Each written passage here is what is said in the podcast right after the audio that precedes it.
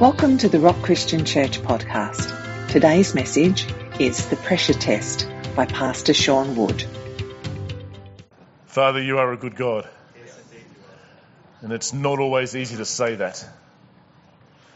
But it's true.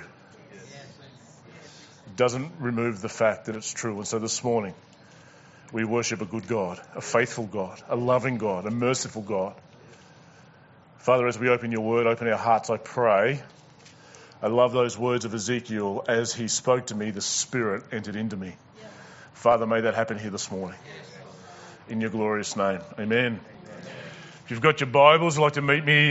We will begin in Exodus chapter 5 today, and we will end in the book of Genesis. My wife will testify one of the most infuriating conversations I think that she has with me is, what are you preaching about on Sunday? So if you're wondering whether we're in cahoots, we're not, because she always gets the same answer.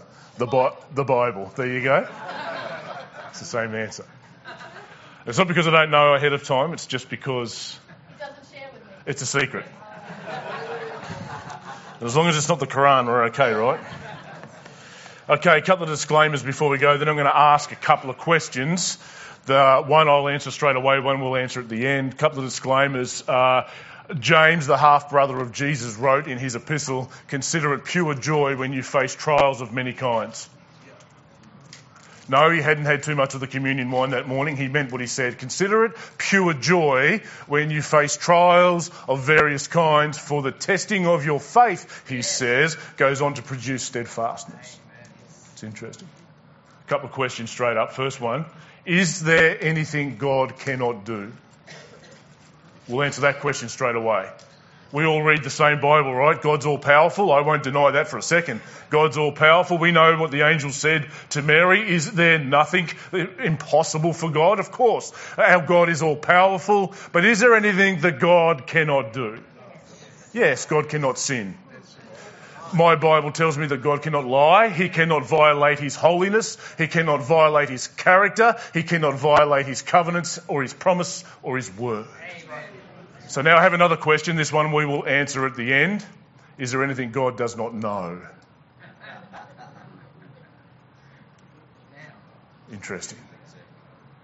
My God is an all-knowing God. There's no doubt about that. He is the God who is omniscient, which means he's the all-wise, all-knowing God. But is there anything that God doesn't know? We'll answer that at the end. Before we get there, let's begin in Exodus chapter 5. For those who don't know, my first job of about 400 jobs when I was in Tasmania, I get that. But one of the jobs, the very first job I had, was fixing car radiators. Brother Ken, who's here somewhere, Ken was also a radiator repairer. So if you're wondering why we're a little bit crazy, me and Ken, it's because we sucked in the lead fumes for far too long. Ken says, speak for yourself. But I actually, it was the first job I had. I loved it. Fixing car radiators is all the, you know, they spring holes and water goes everywhere. We had a motto when I was at Icons Radiators. We had a motto. We were the best place in town to take a leak. Now, we put that on one batch of business cards, but they were never passed out. Now. However, fixing radiators, when I first started, it was all about soldering. And so, of course, and now it's all plastic aluminium, we chuck them away. But it was all about soldering, and radiators would come to us. Some radiators would take us a week to 2 weeks to fix. The big dump truck radiators would take us forever. And I was very fortunate because the guys I learned off had been doing it for 20 years and they're very good at what they did. They could do this stuff blindfolded. And although we were confident in our work, although we knew what it was that we were doing, at least we claimed that we knew what we were doing. At the end of every time we fixed a radiator, we would do something. We would place them under test. Yes. Now, most of that meant that what we would do is take a radiator, and for the mechanics and the radiators, and you'll know what I'm talking about, but we would lower them into a water bath, and we would apply air pressure to the radiator to find if there's any weaknesses, any cracks, whether the work that we had done was successful or not. Another way that we would do it, particularly for the big ones that we couldn't lift, we would fill them with water. We'd go the reverse way. We would fill them with water, and we would crank mains pressure, and some scary things happen when you do that for too long. But it was all about testing the work that had been done. I believe in our Christian life and in our spiritual walk that God does the same thing. A couple of things we have to cover off before we go into Exodus chapter 5 this morning. I need to be clear about a few things. Jesus did not come to secure your happiness. Jesus came to be the fountain and the source of your joy. And our worship is to be founded and rooted not in what God has done or may do for us, but who he is. Amen. And we're going to see what happens to Israel, and I wonder whether some of these lessons fall far from us today. We're going to see that what was taking place 3,500 years ago hasn't really changed.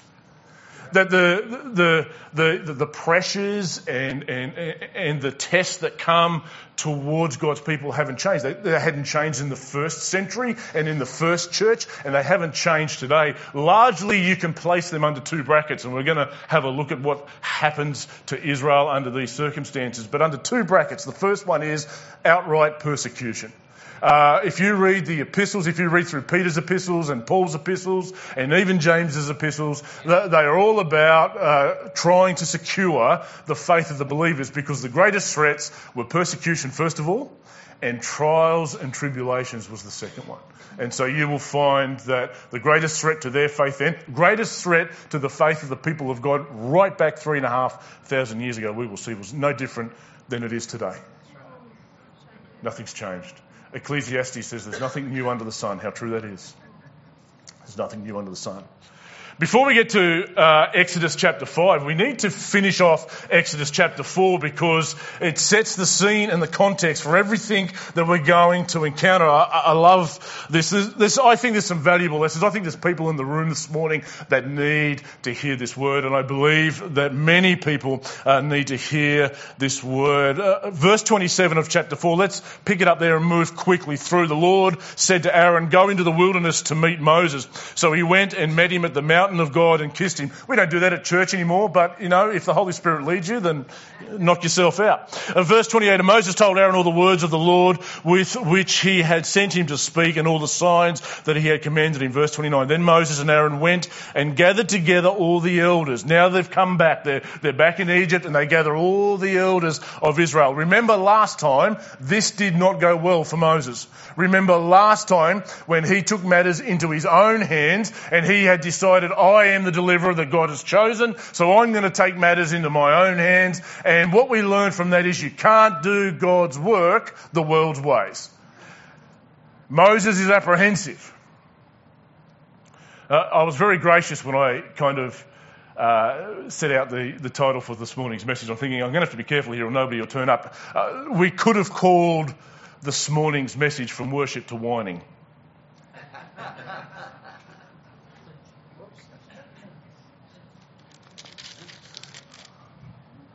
Then Moses and Aaron went and gathered all together all the elders of the people of Israel. Verse 30, Aaron spoke, it's a sermon for a little bit later on, all the words that the Lord had spoken to Moses, and he did the signs. Remember, God had commanded them. I love this. When we look at Moses and Aaron, their job actually wasn't to deliver the people of Israel.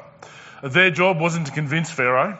Their call wasn't to do any of these things. Their call was speak the word and do the signs. Well, the results are in God's hands. So they did the signs in the sight of the people. And verse 31, and the people believed. That's exactly what Moses was after. That's exactly what Moses was hoping for. That's exactly what they were hoping to secure, was the belief of God's people.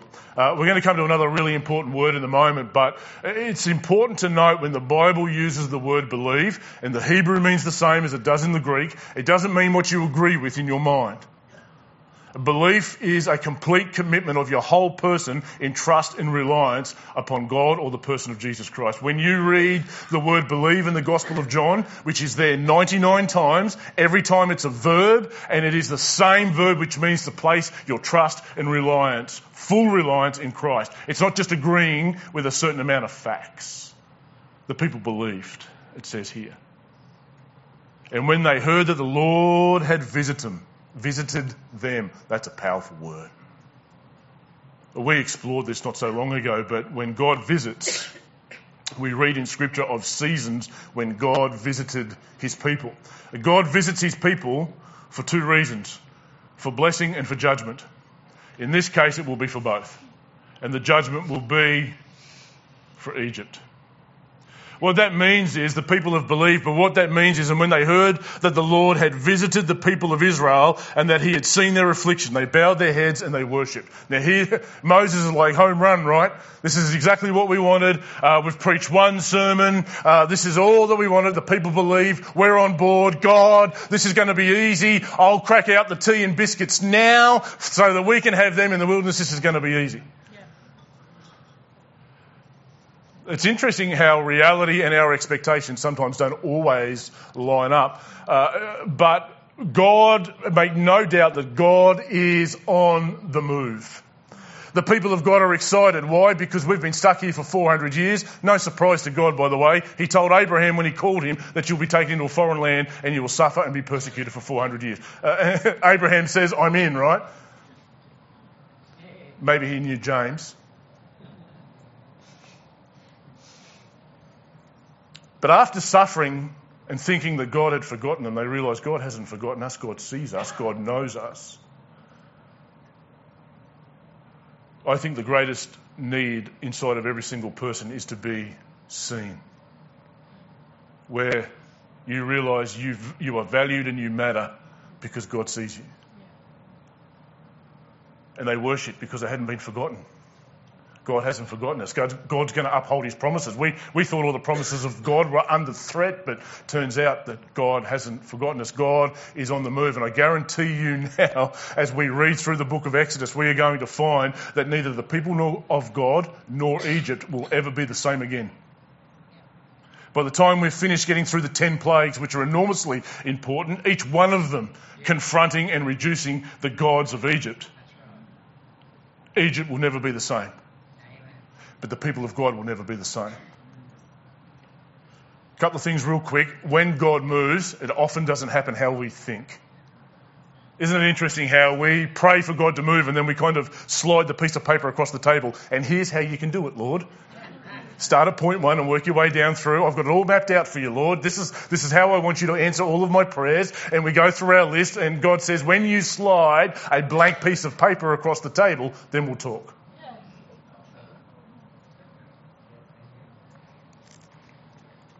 God is on the move. It may not seem like it. And by the time we get to the end of this chapter, please remember that God is still on the move and nothing's changed on God's side. But let's see what happens to the people. After this, remember we finished with bowing our heads in worship, right? By the time we finish today, we're going to touch on worship and what it really means. And it turns out that Chris Tomlin wasn't there, but we appreciate him. Afterward, Moses and Aaron went and said to Pharaoh, thus says the Lord, the God of Israel, let my people go that they may hold a feast to me in the wilderness. Also, we'll come back to this as we work our way through, but notice that Moses and Aaron aren't saying, let my people go so we can go to the promised land.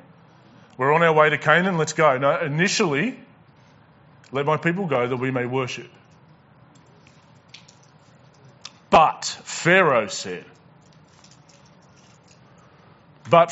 said, who is the Lord that I should obey his voice and let Israel go? I do not know the Lord. And can we be clear for a moment? Pharaoh is not asking a question, seeking information. It's not like Pharaoh's going, oh, Who's your God? Please tell me. No. Pharaoh is puffing out his chest, allowing his pride to rise to the surface. What Pharaoh is really asking is, who is this God that I would submit to his authority? What authority does this God have in Egypt? He will find out, by the way. That's a sermon for another day. But he's about to find out who this God is. He's about to find out how powerful he is. He's about to find out that he, in fact, is not God. But I want to ask a question this morning. Do we still not hear that question today? In the Western society and culture that we live in today, do we not live in a culture that is saying exactly the same thing? Who is this God? Who is this God that I would hand over my life? Who is this God that I would surrender to him? Who is this Jesus that he would demand that marriage be defined that way? Who is this God that would tell me what gender I am? Who is this God that would tell me when life is actually begins? And it could go on, and it could go on, and it could go on. But we hear this today, who is the Lord that I would surrender to him? And they would say the same thing as Pharaoh, I don't know the Lord. Romans tells us that's not fully true. Romans tells us that they know the truth, but they suppress. Suppress means to push down. What you do with the cats. Oh. Where's that picture again?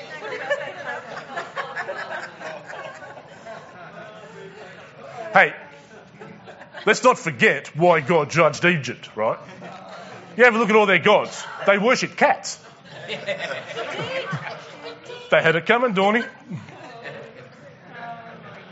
We live in a society today, and it was no different then, but what Pharaoh is saying is the same thing that people are saying today. Pharaoh is saying, hang on a second, I'm God. We live in a society today that says, I am my own God. We live in a society today that is relativistic, which means if it's moralistic for me, then it's moralistic. Truth is what is true to me. You do you, but this is true to me. So how did that work out in World War II, by the way? How has that ever worked out well? Truth is objective, not subjective. Objective means it's imposed on us from the outside. Who is this Lord? Well, Pharaoh will certainly find out. But notice how the people of Israel believed, and I wonder whether things are so much different today, but the first test that comes is the test against persecuting them against what it is that they believe. You don't need to go into the wilderness to worship. We have many gods here. We live in a culture today. Do you know everybody worships? Yeah, they worship. Everybody's worshipping. Yep. The number one thing the enemy wants from you is your worship. Yes. He wants your attention. He wants to distract you. He wants you focused on anything and everything apart from God. And so he wants your worship. God wants your worship too. And we live in a culture today that's got just as many gods as what Egypt had, asking exactly the same questions. Who is the Lord? God will be revealed. You could call the book of Exodus the God who makes himself known. God will make himself known in Egypt. I think that's profound. It's a sermon for another day. But the fact that God chooses to display his power to a hard-hearted Pharaoh boggles my mind. But God will answer that question for Pharaoh, and God is using us to answer that question today. God wants men and women of God to stand up and make him known, to make his truth known, to make his word known, to make his glory known. As we covered off last week, the number one reason both Oprah and Brad Pitt said that they cannot follow Jesus is when they read the Bible, they said, you know what, this book is all about a God who's a megalomaniac and all about his glory. They got that right. God is seeking to glorify his name through you.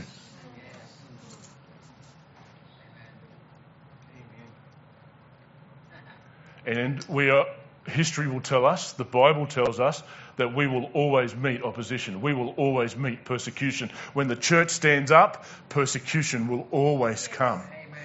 Right now, if you go to two of the hottest places to be a Christian, not the hottest, but some of the hottest places to be a Christian right now is in China and Iran. And the Church of Jesus Christ is flourishing. Amen. It's interesting what happens when you turn the heat up on the church. It's interesting what happened, same thing that happened when they tried to persecute Israel. God was right in it. Who is the Lord? And verse 3, then they said, the God of the Hebrews has met with us. Please let us go a 3 days journey into the wilderness that we may sacrifice to the Lord our God, lest he fall upon us. Wow, they're powerful words. With pestilence or with sword, and we know what's coming, right? And fast forward now. I don't know whether this might resonate with anybody in the room this morning, but ever notice how when God starts moving and working powerfully in your life or in the church, it seems like things get worse before they get better? Ever notice that? Ever notice that when you decide, you know what, I'm going to be all in for God. God, I'm all in, and the Holy Spirit does a wonderful work in your heart. Who knows that you walk out of church Sunday on fire for God, and Monday the first thing that happens, right? The enemy's obviously at work here, but I believe God uses these things. And I know COVID's been uncomfortable. I think, was it the WHO that has now announced that we're on the other side and coming out of COVID? And they didn't know when we were going into it, so I'm not sure they'd know when we're coming out of it. That's a sermon for another day. Yeah. Positions vacant, pastor, The Rock Christian Church. Let's stop now. But in all reality, I believe that COVID was a tool in God's hand. He has done and is continuing to do an amazing work amongst his body.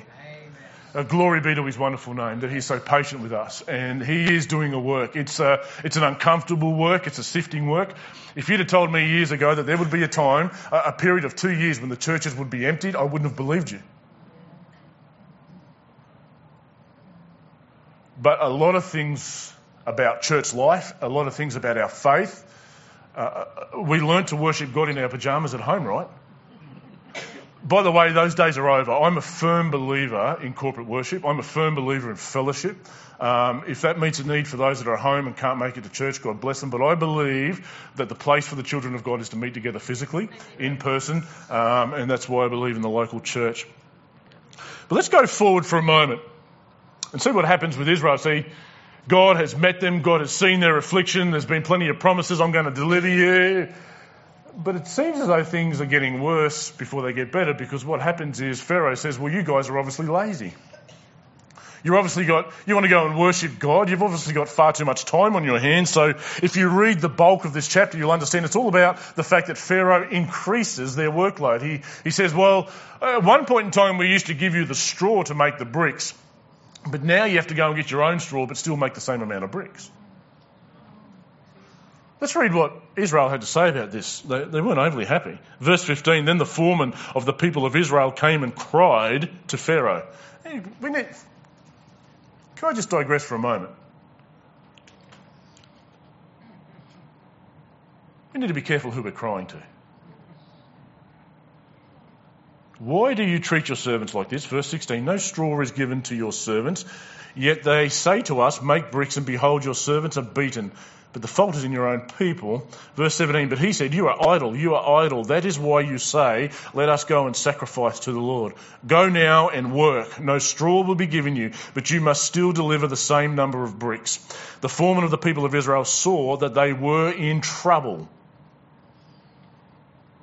when they said, you shall by no means reduce your number of bricks in your daily task. Let's read what's going on here. Verse 20 says they met Moses and Aaron, who were waiting for them. And as they came out from Pharaoh, and they said to them, the Lord look on you and judge, because you have made us stink in the sight of Pharaoh and his servants, and have put a sword in their hand to kill us.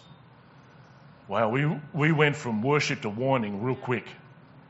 But before we judge Israel, how many of us have found ourselves in similar situations? How many of us have ask the same questions. There's one enormous question that Moses is going to ask God right now, and it's usually the same question we ask. What's the words out of Moses' mouth? Then Moses turned to the Lord and he said, "Oh Lord, why?" Don't we ask God why? Why is this happening, oh God? Hang on a second. This isn't what I signed up for. I didn't sign up for this. I didn't sign up for hardships. I didn't sign up for afflictions. This is getting worse. Remember the promises I made to you, God? I told you that I'm all in now, God, and everything's going really well, and I believe, but this was not what I signed up for. Friends, can we press the pause button? If you signed up for a gospel that is Jesus coming down and making your life all fluffy and rosy, then you need to go and get your money back. Jesus did not put in the fine print, "Those who come after me must take up their cross and follow me." Jesus didn't put that in the fine print.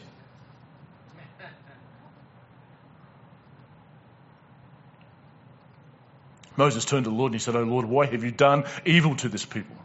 Why did you ever even send me here? For since I came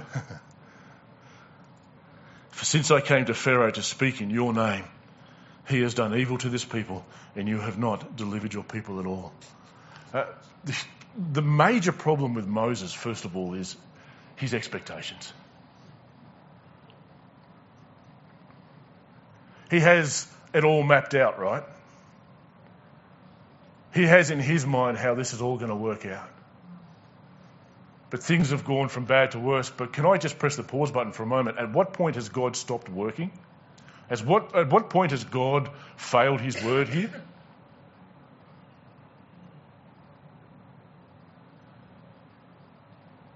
God hasn't gone back on his promises at all. And Moses and Israel are in exactly the same place we find ourselves in. We get confused, right? God, this is confusing. We don't understand. We ask the question why, because, Lord, this doesn't seem to make sense. So part of the problem, friends, is that we wrongly associate God's blessing and favour in our lives as being lining up with everything else being favourable. You know, God's blessing you if you've got a full bank account and you get that promotion at work and et cetera, et cetera, et cetera, et cetera. Well, God's blessing must be on you. Well, God's blessing in our lives, friends, can I tell you, is whatever makes you more Christ-like.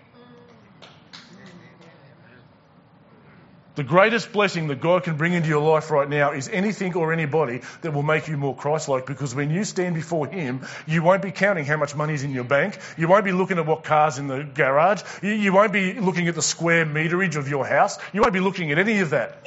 I haven't been to too many funerals, but the ones I've been to, there's no U-Haul trucks.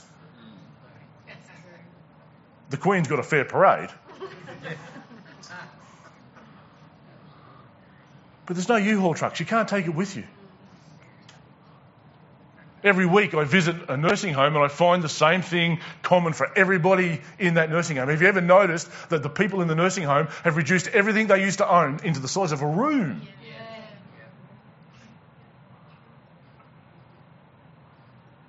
But when we do stand before him, anything that makes us Christ-like, we take with us into eternity. And sometimes hardships and trials should be the foundation of our joy. Why? Because it's God working deeply in our lives. I found something about the exam room of God. I was never good at exams when I was in school. Never good at exams at all. But I found something about the exam room of God. If you fail, you come back. And you stay in the exam room until you pass. And James can say, consider it pure joy. Why? Because God wants to move you forward.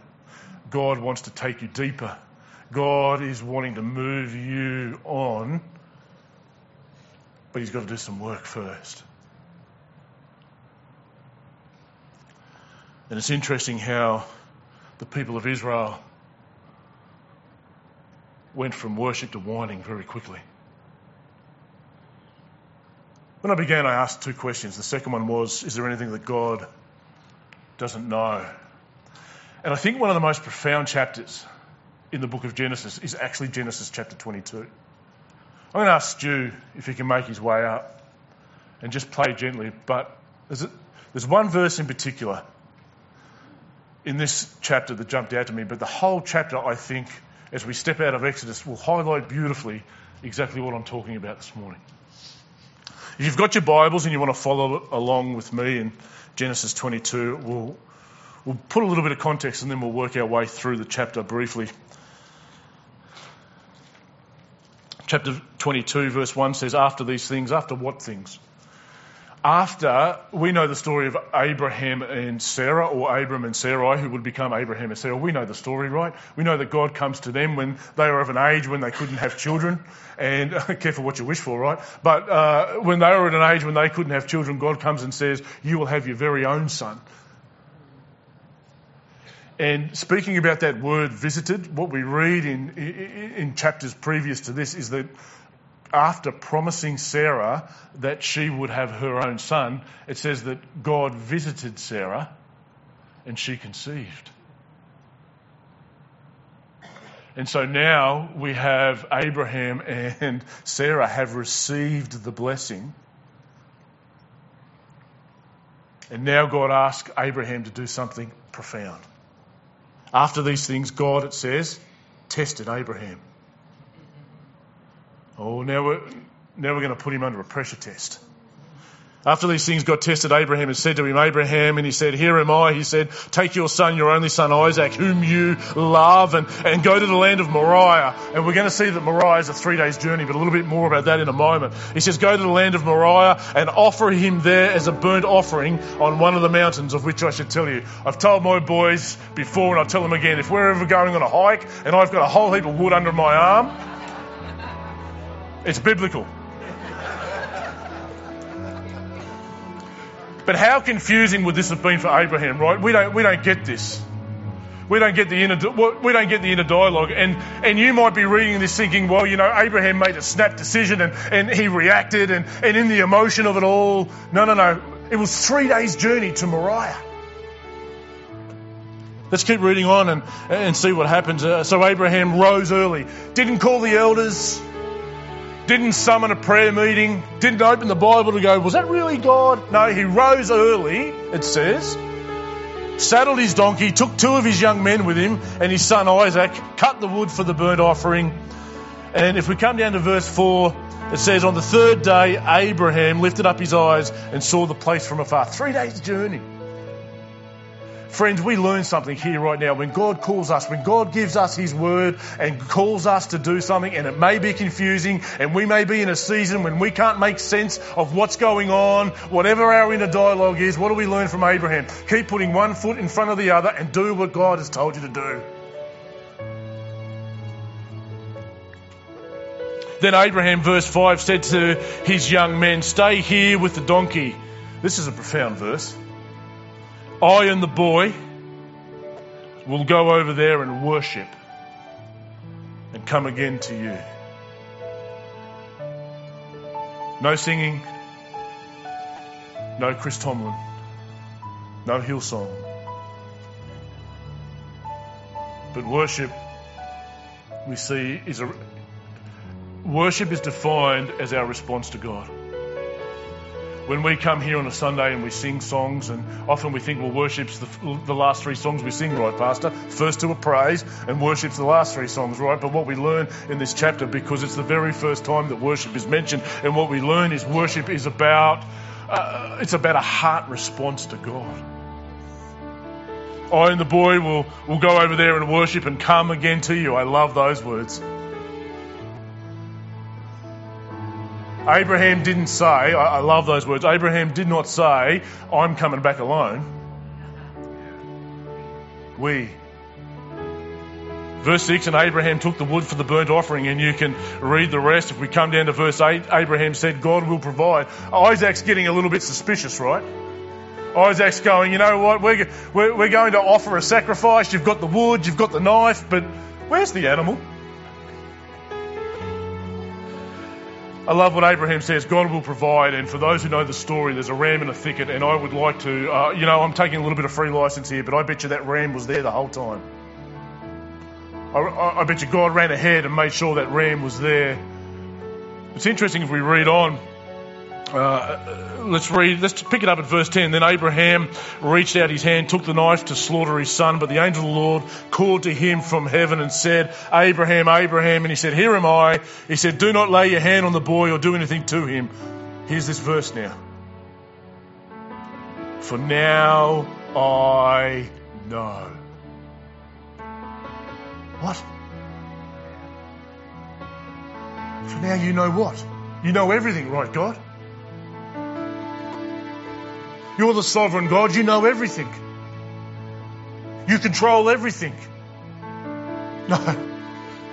God says, for now I know. God's learned something about Abraham. God's tested him. And just like when I put that radiator in the test bath, God's applied pressure to Abraham. He says, now I know. Now I know your faith holds up. Now I know, he says, do not lay your hand on the boy or do anything, for now I know that you fear God, seeing you have not withheld your son, your only son, from me. And the most important lessons we begin to learn here is that the most important thing about God is not the blessings, it's God. What God wanted to know, what God is getting, what is revealed here to everybody is, you know what God wants? God wants the number one place in our hearts and our lives. That's worship.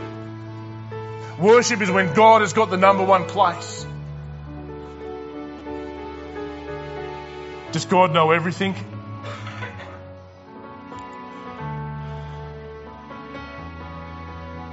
Or is God waiting to see that we will choose him?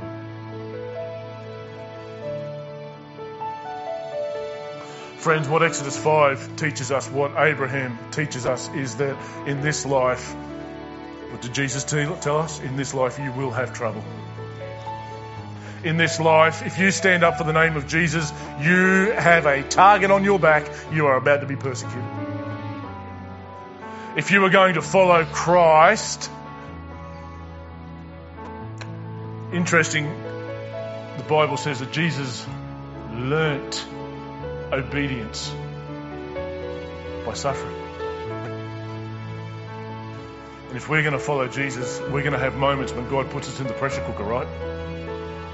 But I want everybody here to take encouragement and to take heart this morning, because when you find yourself in the pressure cooker of life, when you find yourself in confusing circumstances, when you find that God is turning up the heat, take heart this morning, friends, because God wants to move you forward. He wants to take you on. God is on the move in your life. God is on the move. We can't use outward, we can't measure God moving by outward circumstances. That's the problem with happiness, right? It fluctuates depending on our circumstance. It fluctuates depending on whether you catch fish or not. That's why my boys are always moody.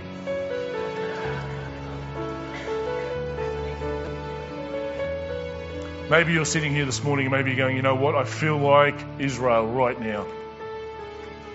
I feel like things are getting worse. I've prayed for God. I know God's been doing a work in my life and in my family, and but it feels like things are getting worse before they get better. And I'm convinced that God has begun and is continuing to do a deep work in this church.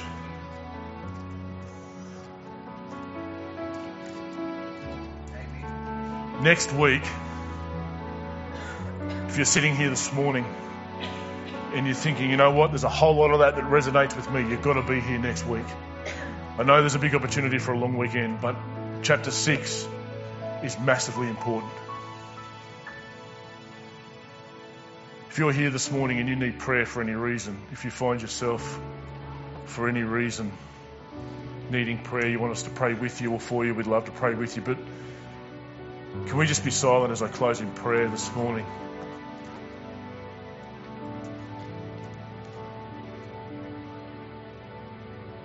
Father, your ways are so much higher than our ways. Your thoughts are so much higher than our thoughts.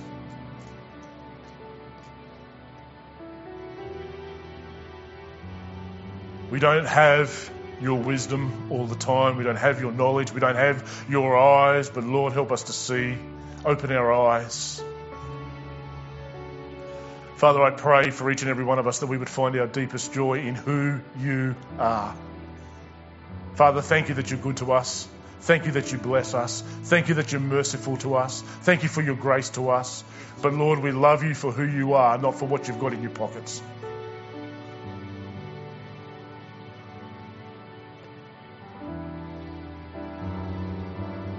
I pray for every person this morning that might find themselves today in the same place as Israel. Confused, asking why. Lord, I pray that you would keep them. I pray that you would open their eyes. I pray, Father,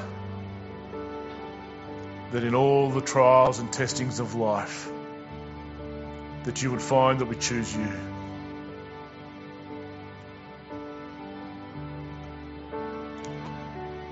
Thank you, Jesus, that you are able to help us in our infirmities and our weaknesses. Thank you, Father, that you're at work in our lives. That's why it's joyful. When we meet persecution, when we meet opposition, we know it's because you're at work in our lives. Thank you for working in our lives. Holy Spirit, I pray that you would continue your work in each of our hearts and each of our lives. In Jesus' name, amen. Thanks for listening to the Rock Christian Church podcast. To be notified when the next episode is available, subscribe on our website at therock.org.au. You can also connect with us on Facebook at The Rock Christian Church. We hope you have been blessed today, and we look forward to you joining us for our next episode.